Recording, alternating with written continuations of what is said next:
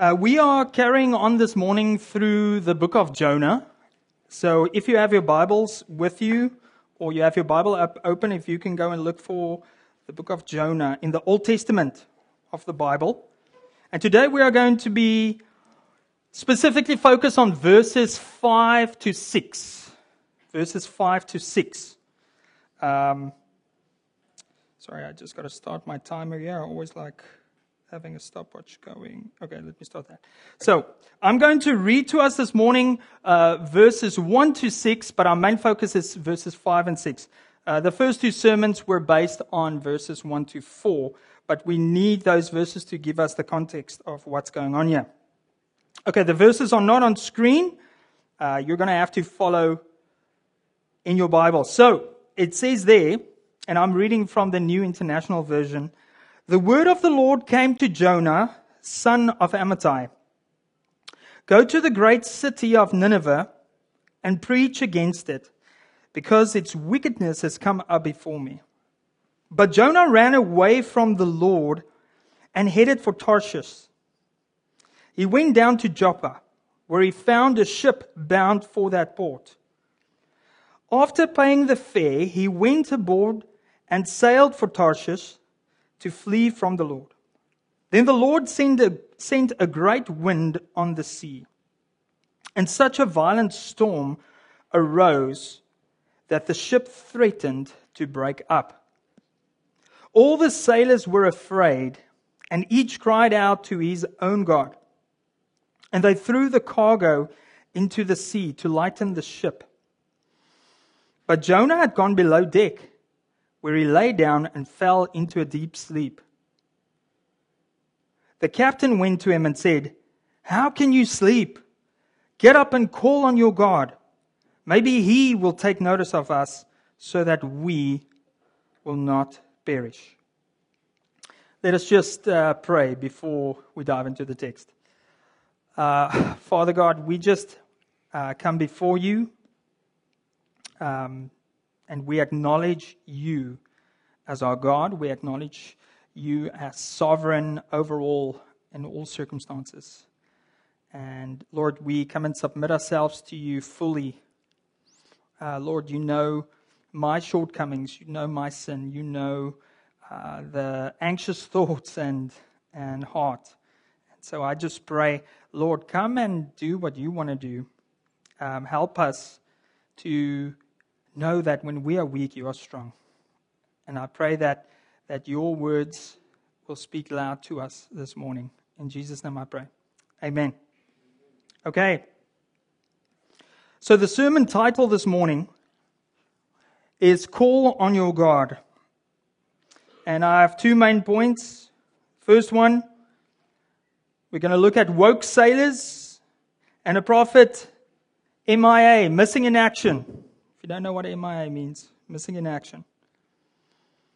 And then, second and concluding point will be the humble captain. Now, I would first off like to start today's message by taking us back again, um, just to look at the book of Jonah and to give us a bit of perspective and context again of who this prophet is and where we find this book placed in the Old Testament and what kind of a book it is. Uh, Glenn had made note of that in his first two sermons that the, the book of Jonah is a prophetic book. It is part of the prophetic literature or genre in the Old Testament.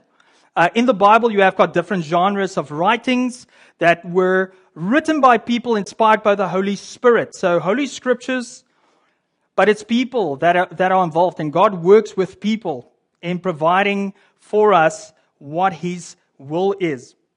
In the Old Testament, you've got historical genre, you've got uh, wisdom literature, you have poetry, and then, of course, there's uh, prophecy, prophetic literature. And so there's then two categories of prophetic literature. There is major prophets and minor prophets. The major prophets are like, we, we kind of like think of them as the big prophets of the day of Israel in, in the Old Testament, such as Isaiah, Jeremiah, Ezekiel. But they're mainly called the major prophets because of the vast content, the, the, the great amount of content, the oracles that God spoke to those prophets or through those prophets to the nation of Israel. And then you have the minor prophets that follow that. And it's not a, as though they are insignificant. They have got very important words from God, but there's not as much content. Now, what makes Jonah interesting is that Jonah is not a prophecy in itself. It's not an oracle from God to the nation of Israel. But it is rather as, you know, I, uh, I was watching one of the videos of the Bible Project. I don't know if you look at the videos or watch those little uh, videos there on the books of the Bible. And as they note there, Tim Mackie, I believe, is the, the main teacher. He says it's really interesting. It's it's a story about a prophet and how God calls this prophet to go to the Gentiles. But it's actually then the story about how nasty, self righteous, and quite narcissistic, I might say, this prophet is. This supposed man of God. And so it is really odd, this uh, prophetic literature that's there in the Bible, and, and it's there for a, a purpose. A purpose to to talk to the people of God, even though he's not a prophet that's sent to the people of God. Now, Jonah himself appears in the Bible. He was a, a literal person. Okay, he was a prophet and he served in uh, or as a prophet in 2 Kings 14 verses 23 to 25 we we see where he appears on the scene during the reign of a king called Jeroboam the second he was a wicked king of Israel the northern kingdom and at that stage or in that specific passage, Jonah gives a prophecy to King Jeroboam that's a, a, favorable prophecy. He says, listen, you're going to succeed in what you want to do. You want to regain territory. You're going to make war. You're going to win. And what's really interesting is that Jonah's contemporary, Amos, who's another minor prophet, he actually is also on the scene and later on, he prophesies against Jeroboam and he kind of like overturns Jonah's prophecy. So, uh, out of the gate, it kind of like makes us think, okay, what's going on here with Jonah? Like, can we trust this man of God? Like, uh, you know, is he accurate in what he's prophesying and what he is saying? And so, that's firstly something that I want to make notice of and just point out. Uh, a second thing that I want to point out to us this morning is again the geography you know, many times uh, we talk about Israel, we talk about the Middle East, but as someone that's from kind of like in that that column t- timeline there, uh, as a South African that lives in Canada, you know, uh, I always loved when I was teaching. I would tell the kids, "I'm from South Africa," and then I ask them, "Do you know where that is?" And then they're like, "Asia." Yeah, no, no, South Africa. That's supposed to give you a clue. Okay? So many times in the church, we're talking about Israel, Middle East, and I, and I'm not sure if people actually, you know, know what the location geographically is. And I'm going to throw up there quickly a, a map. Now, I don't have my pointer, but there are, are three circles there, but this is kind of like a zoomed in map of the Middle East. You've got there Joppa, which is the, uh, the port from which Jonah tried to flee. You've got there outside to the left, you've got Tarshish. That's, I'm kind of like going to do an out, uh, zoomed out shot of that as well. But then there to the right, you will see is Nineveh. And Nineveh is basically modern day uh, Mosul, I believe is the city. It's modern day Iraq. And it's kind of like in that area where Mesopotamia was and basically the origins of, of, of life, according to the Bible. That's where, uh, kind of like the area where the Garden of Eden was. Now, the next slide gives us, gives you now that zoomed out picture again of now what Jonah did. Okay, there's Joppa, which is, again, it's, it's on the coast of Israel. Nineveh overland is around about 500 to 550 miles that God tells him to go and speak to this nation or to the, this city. But he chooses to get onto a ship that goes to Tarshish. I struggle to pronounce that, Tarshish. Okay? And that is roughly two and a half thousand miles. Okay. So that is just to give you, you can go to the next uh, blank slide there, please. Um, the, the extremity of the fact that Jonah does not want to go to Nineveh. It's, it's a huge distance that he decides to rather travel by sea. And it's clear he wanted to get as far away as possible from God's calling. Now, I want to point out that the text does not say Jonah is fleeing from Nineveh. The text actually says he was trying to flee from, from what? The presence of God. which, which struck me as really interesting and stupid, right? Like, who on earth, what on earth? Jonah, what kind of theology 101 or 201? What did you do at seminary? Okay. Um, because if you think about the context here again, Jonah is serving in a time where their theology is the Hebrew. They've got the Old Testament, they've got the Torah, their Psalms. And, and this idea of fleeing from the presence of the Lord, he must have kind of like had an idea that that it doesn't work because the, the Hebrew word that is used for presence of the Lord is panim or panech, and it's the same word that is used in Genesis 3:8. And I'll throw that on there. Genesis 3:8, we know the story. In the beginning, when God created the heavens and the earth, and, and He created humans, humans in His image and likeness. And in Genesis 3, we have the story where humans rebel against God, and when they sin, and they choose to live life according to their standard, it's basically them saying, No, we know what is right and wrong. They then do this in Genesis 3 8, the man and his wife hid themselves from the presence of God. So I find it astonishing to think that this is a prophet of God, knowing that, listen, you cannot really flee from the presence of the Lord. And surely you must have been aware of Psalm 139, verse 7. That was written by David. Psalm 139. And, and David, of course, precedes Jonah like roughly 200, 220 years, I believe. But this psalm says, Where can I go from your spirit? Where can I flee from your presence? David writes. So that's really interesting for me. Again, and, and again, makes us question this prophet, makes us question, man, is this guy really a prophet? Is he really hearing from God? Or is he obedient to God? I think is maybe the bigger question. Because we see out of the text, he does hear from God. He's just struggling to obey. And I think this is what makes Jonah such an amazing and fascinating story because there's in the book of Jonah something for everyone. There's something for um, for believers, people that have faith in Jesus. There, there's something for people that are skeptics, atheists, agnostics, because we see in the text also a kind of like a response from Jonah that's similar to people that are skeptical, people that say that, well, listen, they, truly there's no God, but they try and live a morality and a goodness without really having a God. But there's no basis for that morality. There's no reason for it.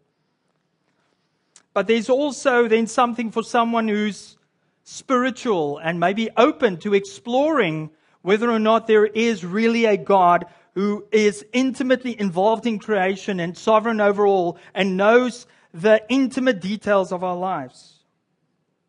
And that he is actually merciful and that he is good and that he is loving and that he is actually wanting to have a relationship with you. And so with that being said, that is kind of like the backdrop. That is what we, we then jump into, the context of this situation in verse 5 and 6. And so let us look at our first point this morning. The woke sailors and a prophet missing in action. Now, if you're not familiar with the term woke, it's a very popular term currently in our culture, specifically in the last year and a half, but it's something I believe that originated, what was it, in the civil rights movement.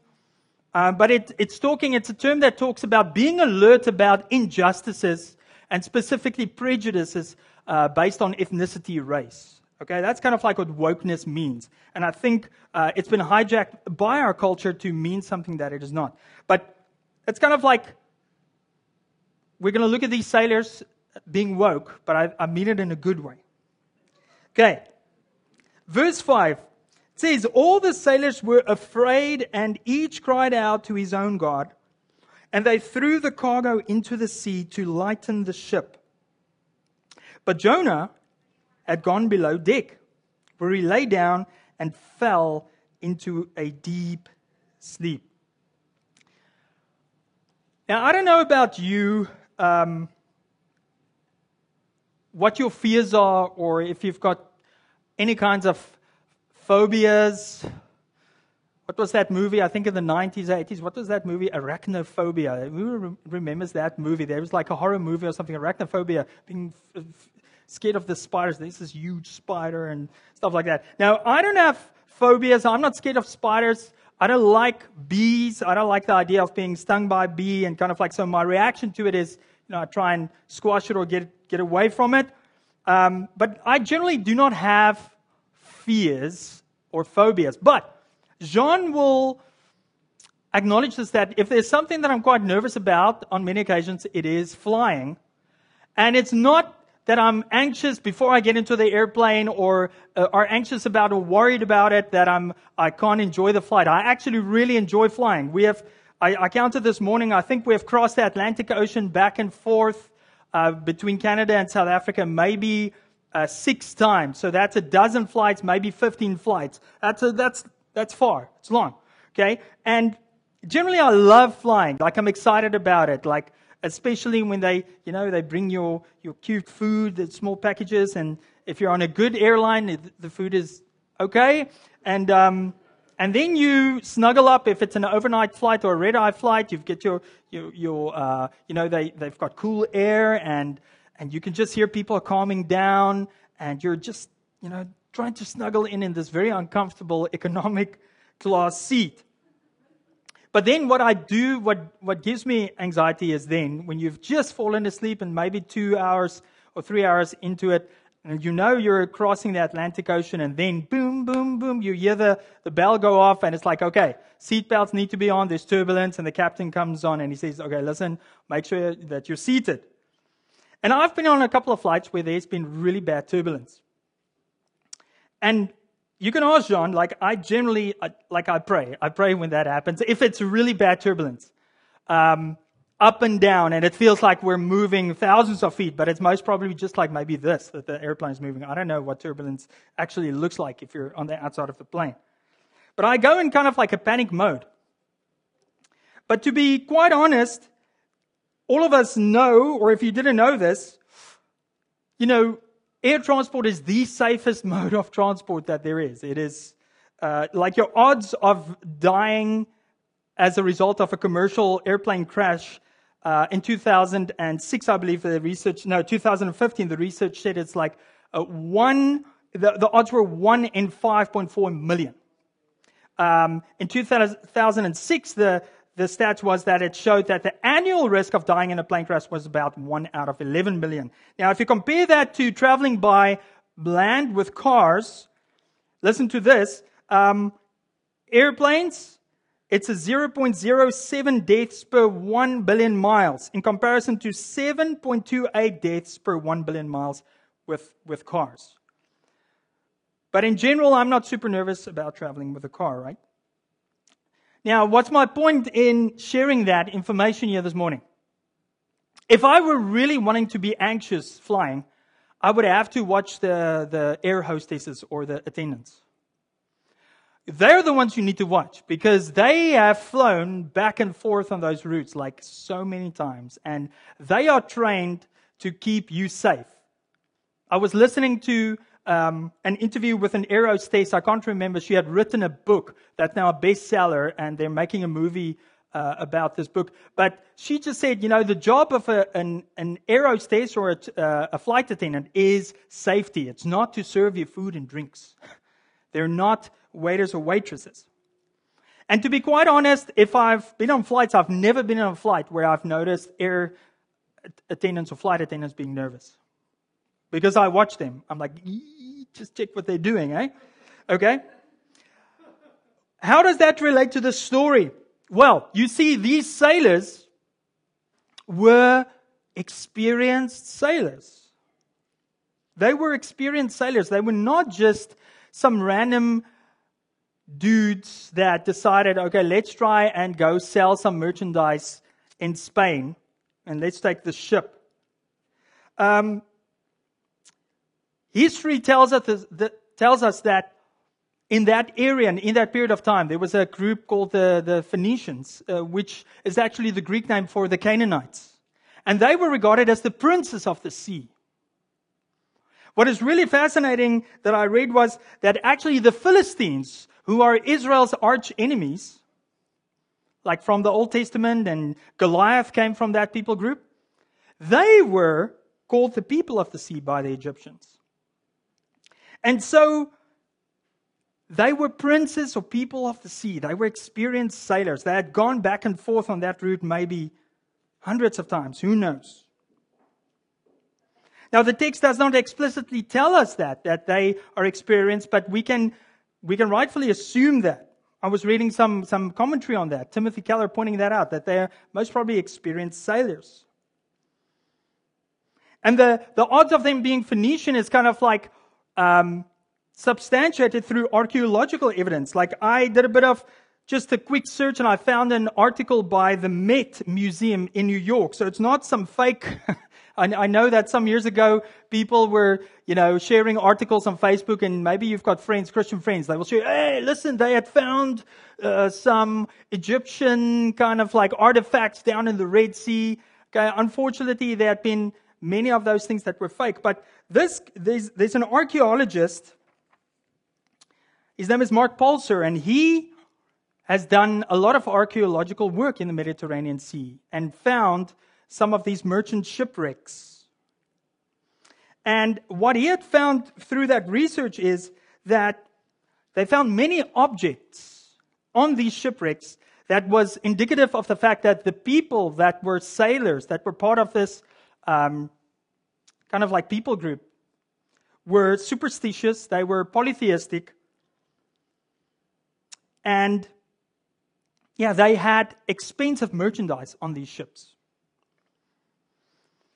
I'm quickly going to throw up there to you just a couple of slides to give you an idea of what that ship would have looked like. This is a, an actual remake of a Phoenician ship that they, that they did that actually sailed on the sea. And then some archaeological findings that they, oh, sorry, that one is a, a kind of like a, indicating to us what that ship could have looked like and where they would store the merchandise. And most probably where uh, Jonah had gone to fall asleep in there at the bottom of the ship. But the next one, just to point to you, those are some photos, some artifacts that they found. And so the one on top is an altar. And what this guy, Mark Polzer, says is that this is indicative of the fact that these people were superstitious, worshipping other gods, and they would make sacrifices on these ships or on these journeys to appease their gods. Uh, at the bottom, what they had also found were at one stage lots of ivory tusks. I think it, the number that they pointed out there, like 50 different ivory tusks that they found at the bottom of the Mediterranean Sea in these shipwrecks.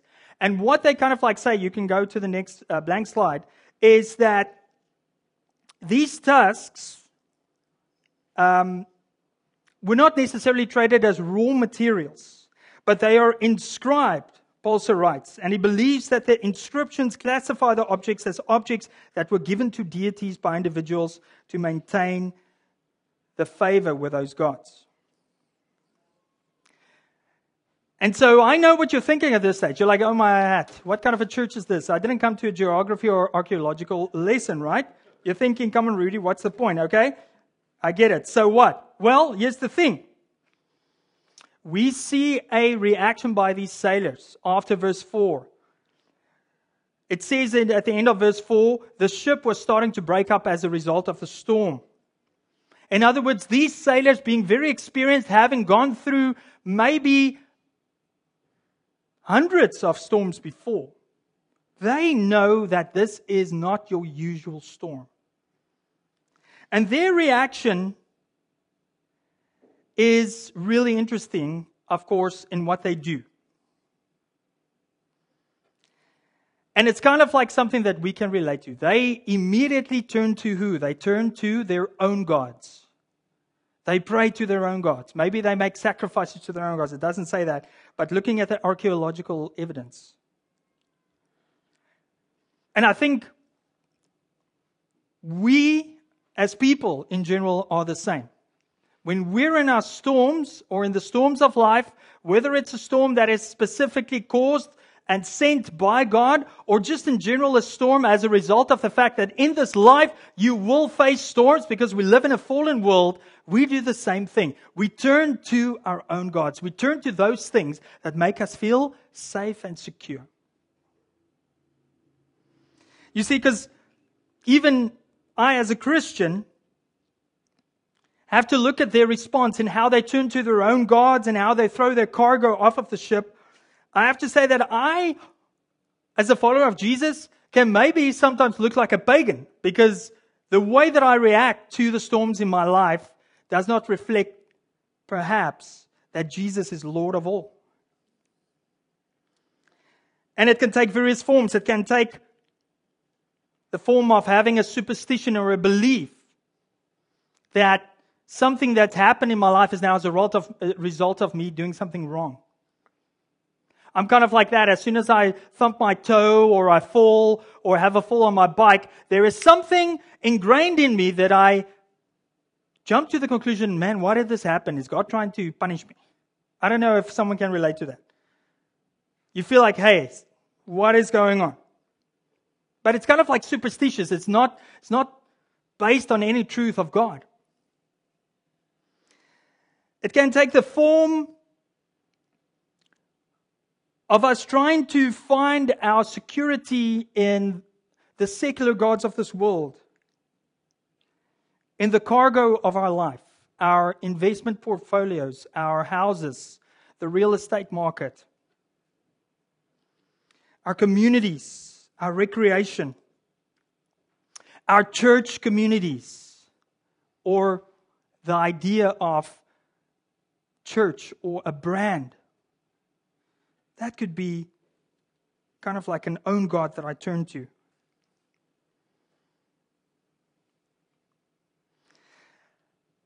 And that is quite perplexing. It's troubling. And what we can also sometimes do, I, have got another example of what I've heard before in the Christian community.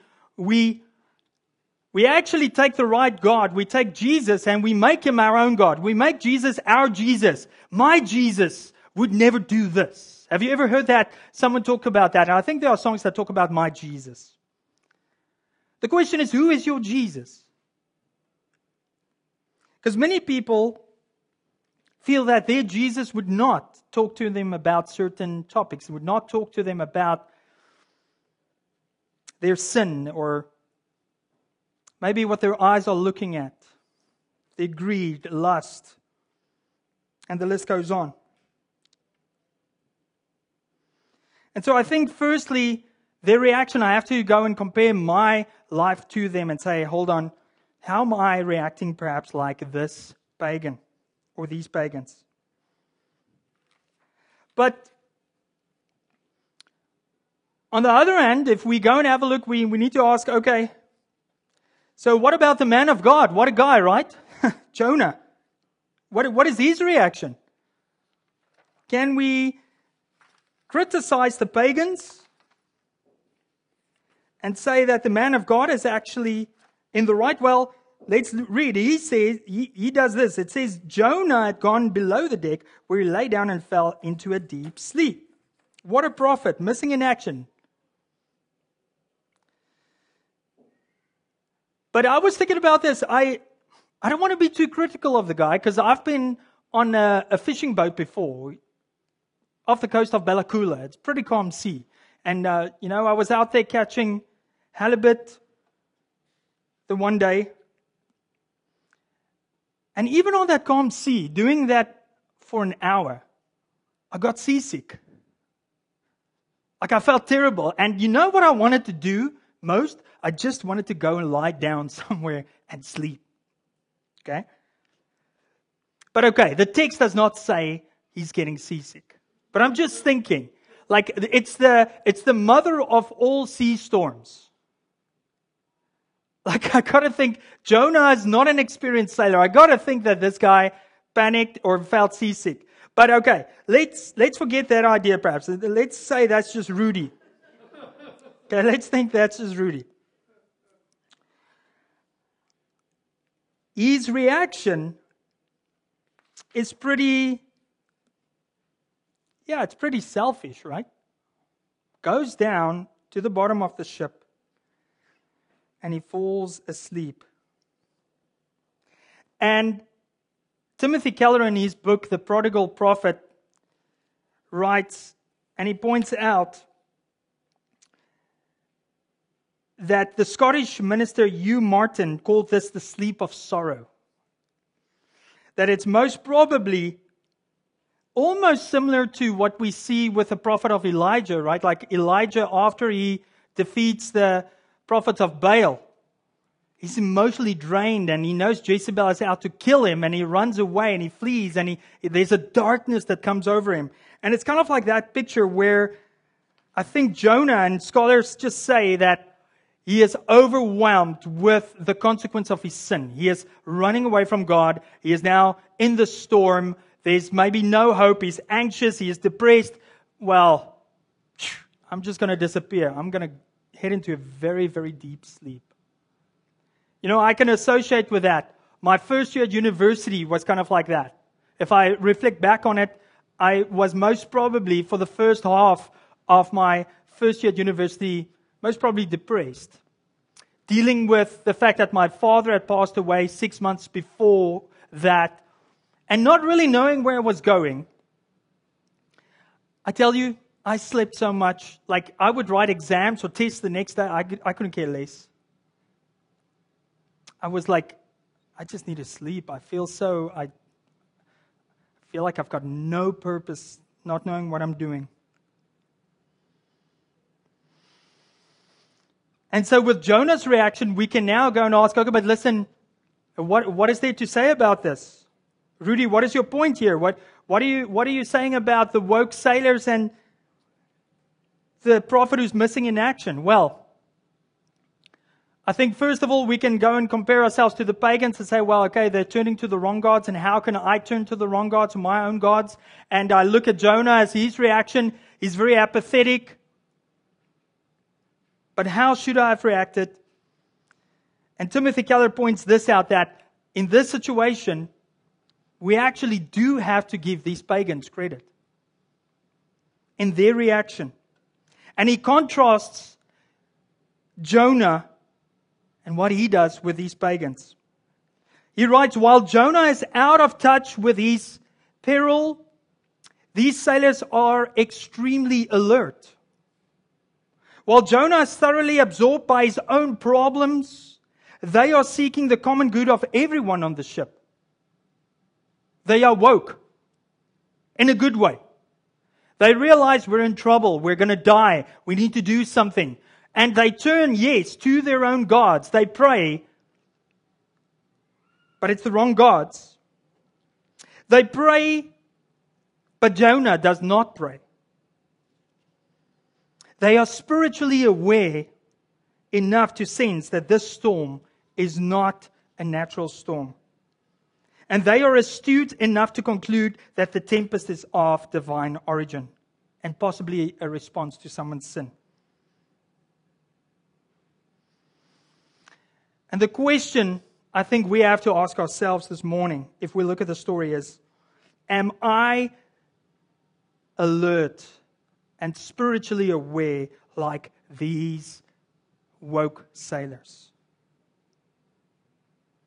Do I realize that actually what's going on in the world, that actually that's what's happened in the last year and a half, and, and what's forever happened since Jesus' life, death, and resurrection on the cross, that that had been the start of the end of times, the end of days, that we're living in an age where everything that is happening is happening sovereignly under God's guidance, but there are many things and storms that are taking place that is actually wanting to wake us up, to wake up the church.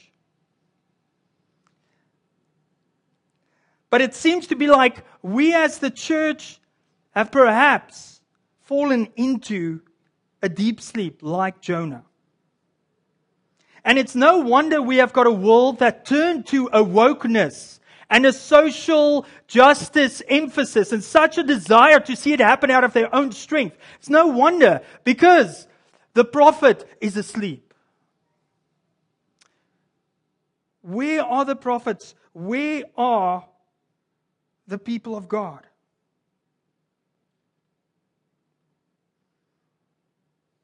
I think that is a very hard question to ask, and it might seem very critical. But I have to ask myself that, that question.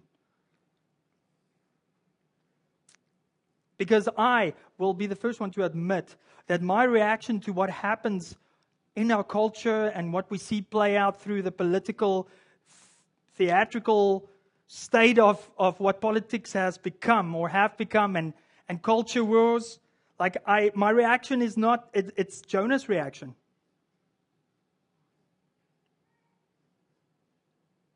So how about, how about you this morning? And lastly, I want to move us to my concluding point. What do we see happen in verse 6? My second point the humble captain. Pagan captain. Verse 6, he say, it says there, the, the captain went to him, this is Jonah, and said, How can you sleep? Get up and call on your God. Maybe he will take notice of us so that we will not perish.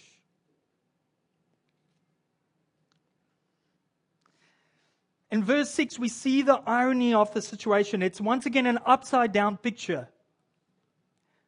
Very much like Jesus' upside down kingdom. We see a pagan captain's spiritual eyes opened. He's awakened. He's, he's realizing that, listen, we have done everything we can do. We have prayed to our gods. We have thrown cargo into the sea. Very expensive cargo. Cargo that was supposed to bring us money. We're not going to receive our money. What are we going to do if we get to the other side? And, and his last resort is there's this guy asleep in the boat. There's a connection. Call on your God, man. And the irony is in this situation that this pagan captain, the words that he uses, according to, again, quoting Timothy Keller, it's really interesting. When he says, arise, it is the same Hebrew word that is used by God in verse 1 when God says, go to Nineveh. God says, arise, go to Nineveh. And now you can imagine, here is Jonah sleeping, you know, woken up by this pagan captain, and here is a Gentile, someone that Jonah is not really actually supposed to be around, and he tells him God's words Rise, call on your God. So we see Jonah, who is supposedly a humble and moral righteous person amongst these people on the ship, actually being showed up by pagans and Gentiles. He is the one who is apathetic. He is the one who is missing in action while these pagans are desperate. And they are desperate for perhaps a God that is alive that can save them.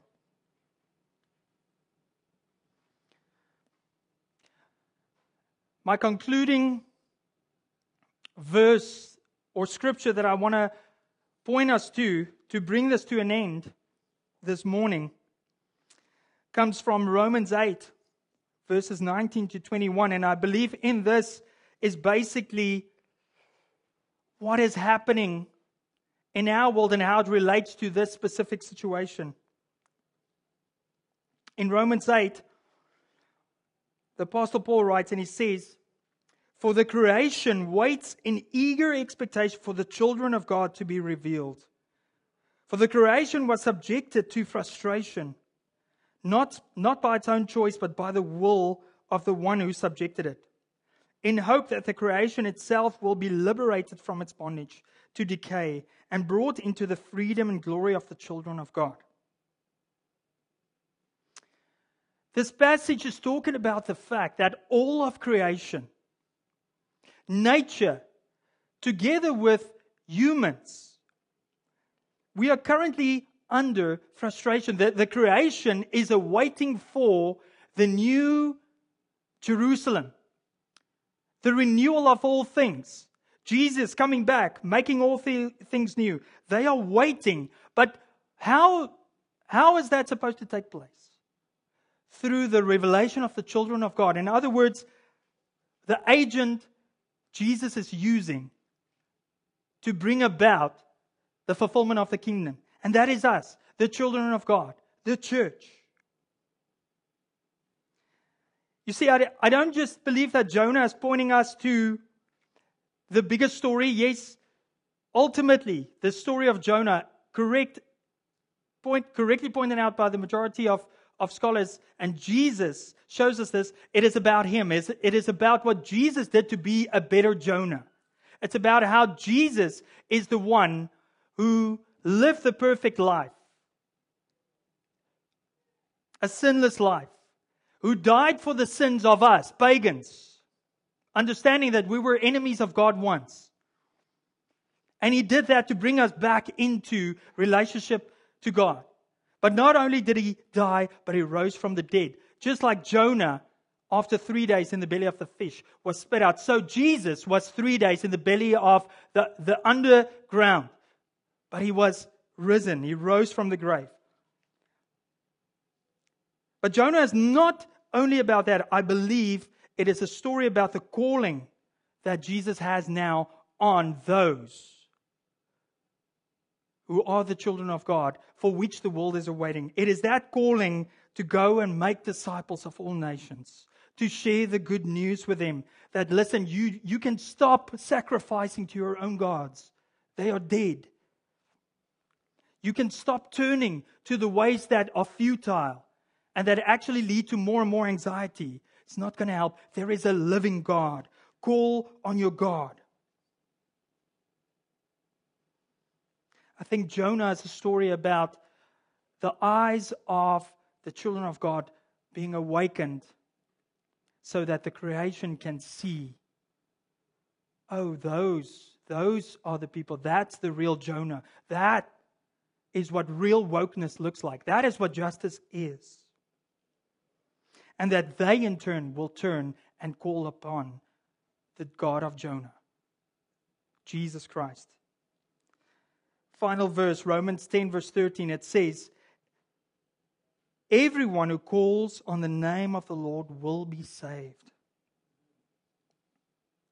Church, do we realize by God's sovereignty, even at this very point in our lives, that even if we might be like Jonah, which I will admit I am, God is working in all things for the good of those who love Him.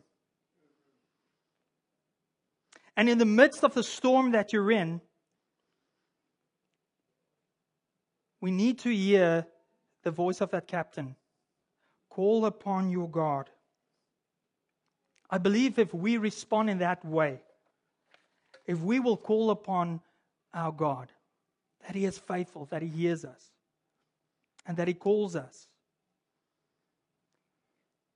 to come close to Him as a child of God. And so that is an invitation for all of us, whether you are already a Christian or not a Christian yet. That is your invitation here today. Jesus is calling you to say, He is the one who is sovereign over the storm. He is the one who is not asleep in your ship. He is the one who is sovereign and in control.